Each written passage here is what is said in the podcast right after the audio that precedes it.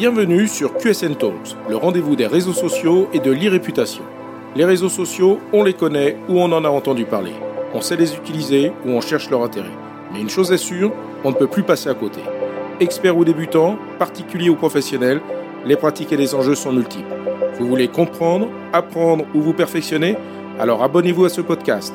Je suis Frédéric Foscani, spécialiste des réseaux sociaux et de l'e-réputation, consultant, formateur et conférencier. Je vous propose ici des astuces, des news, des analyses, des conseils et les dernières tendances.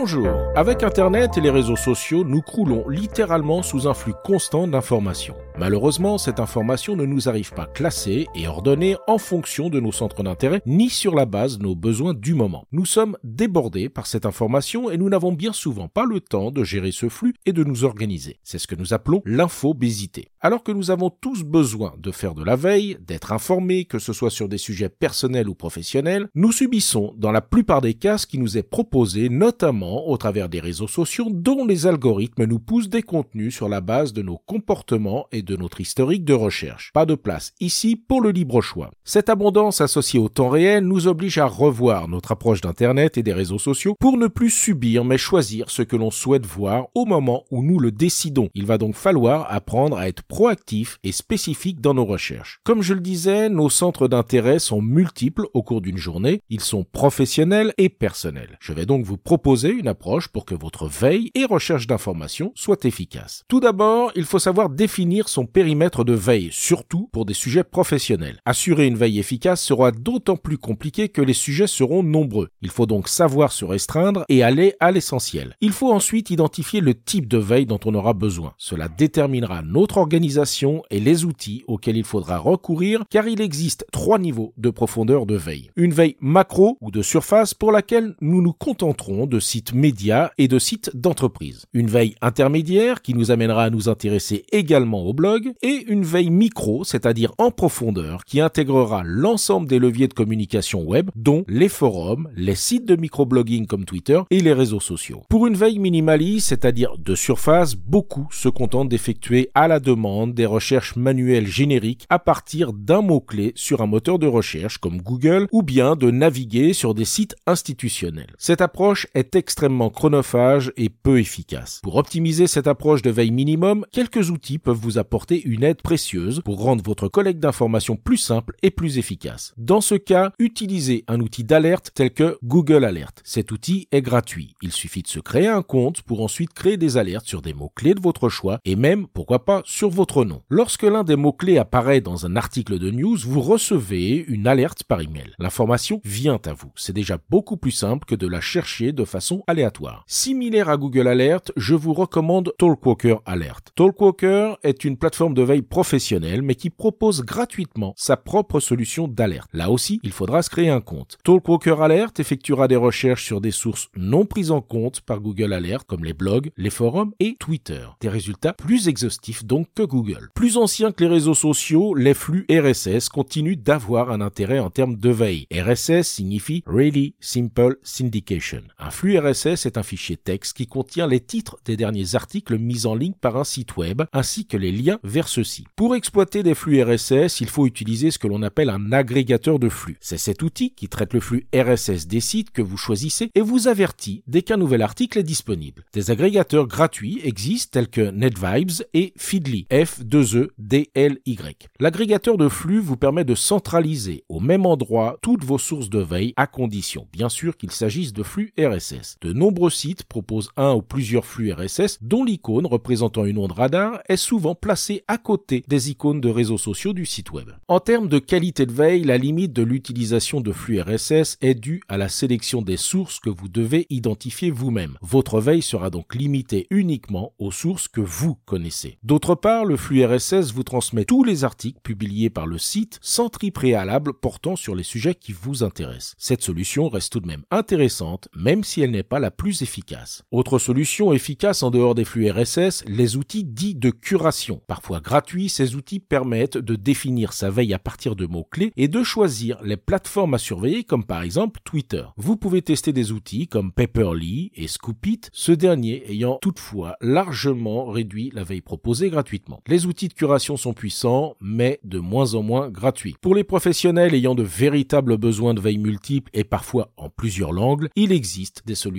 pro, mais bien sûr uniquement payantes. Un outil de veille gratuit, simple et puissant qu'il ne faut pas oublier, c'est le hashtag. Le dièse devant un mot-clé permet de rendre ce mot cliquable et de créer un fil d'actualité reprenant tous les contenus intégrant ce mot. Fonctionnant sur quasiment tous les réseaux sociaux, faire une recherche de hashtag sur un réseau social vous permettra d'identifier ce qui se dit sur ce sujet sur ce réseau social précis. Pensez-y par exemple sur LinkedIn en tapant un hashtag dans la zone de recherche et en sélectionnant l'option post car on ne recherche pas des profils mais des contenus. Votre fil d'actualité LinkedIn sera mis à jour avec tous les contenus incluant ce hashtag y compris les contenus publiés par des personnes ne faisant pas partie de vos contacts. Vous pouvez alors choisir de suivre ce hashtag ce qui permet ensuite de choisir parmi tous les hashtags que l'on a décidé de suivre celui qui nous intéresse à un moment précis. Autre solution de veille gratuite et extrêmement puissante à condition de savoir l'organiser, Twitter. Plus qu'un réseau social, Twitter est un média. Tous les médias, journalistes, experts, entreprises partagent sur Twitter leur dernier article. Twitter peut donc être considéré comme une source centrale reprenant des contenus diffusés sur d'autres leviers, ce qui signifie qu'à la condition d'être bien paramétré, une veille sur Twitter pourra être très large tout en étant spécifique et exhaustive. Pour cela, deux options complémentaires sont possibles avec Twitter. Mais tout d'abord, on oubliera le fil d'actualité principal sur lequel apparaissent chronologiquement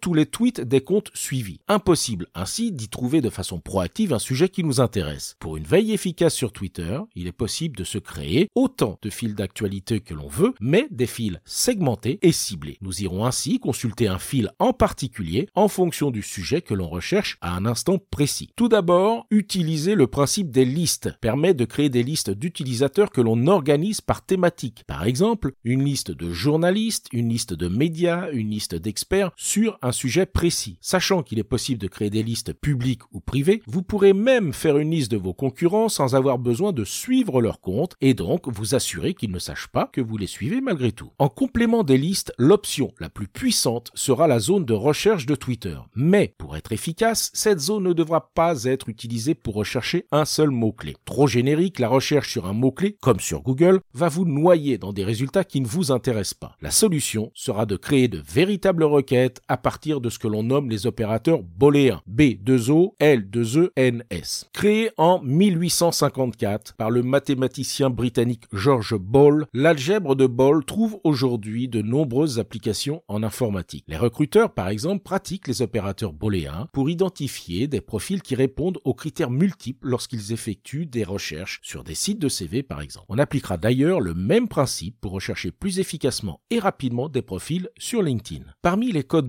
on trouve par exemple le AND pour poser une condition, le OR pour spécifier une option, le note ou le signe moins pour exclure un terme de sa recherche, les guillemets pour rechercher une expression exacte, etc. En associant le principe des opérateurs booléens aux mots-clés, expressions et hashtags, il sera possible de créer des requêtes extrêmement spécifiques pour ne pas être pollués dans nos résultats de recherche par des contenus qui ne nous intéressent pas. Le moteur de recherche de Twitter accepte ces requêtes et en plus nous permet de les sauvegarder sur notre profil pour y accéder à tout moment. Twitter serait-il, à cette condition, l'outil de veille gratuit ultime Je ne suis pas loin de le penser. Je rencontre régulièrement des utilisateurs de TweetDeck, l'outil de Twitter qui permet d'organiser sa veille de façon plus ergonomique pour un usage professionnel, mais qui se contente d'effectuer des recherches à partir d'un seul mot-clé. C'est utiliser, selon moi, 10% du potentiel de l'outil. Si vous utilisez TweetDeck, créez des requêtes complexes avec les opérateurs booléens et vous aurez entre les mains un véritable outil professionnel. De la même façon, si vous utilisez Hootsuite, la solution de community management, n'hésitez pas à l'utiliser aussi comme portail complet de veille en y sauvegardant vos listes Twitter et vos requêtes complexes Twitter.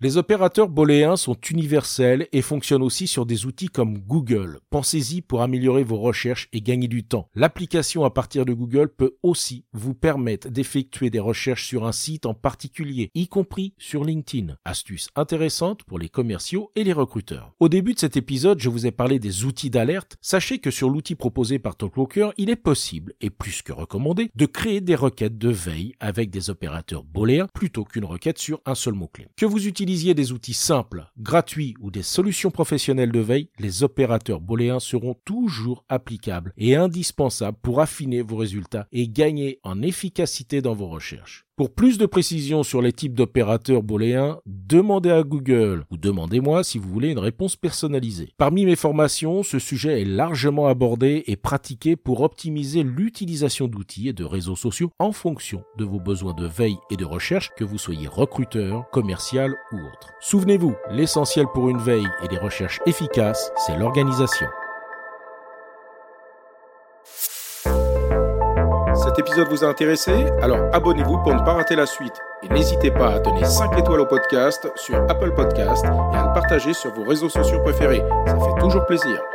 Ce podcast est rendu possible par QSN Digital, l'agence que j'ai fondée pour conseiller, accompagner et former les professionnels, entreprises, dirigeants et personnalités à définir et gérer leur stratégie de présence sur les réseaux sociaux et leur e-réputation.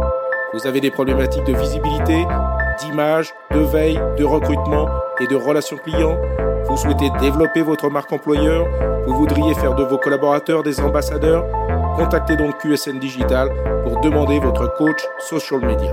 Je me ferai un plaisir d'échanger avec vous. Pour me trouver, rien de plus simple, demandez à Google ou à vos réseaux sociaux. À bientôt.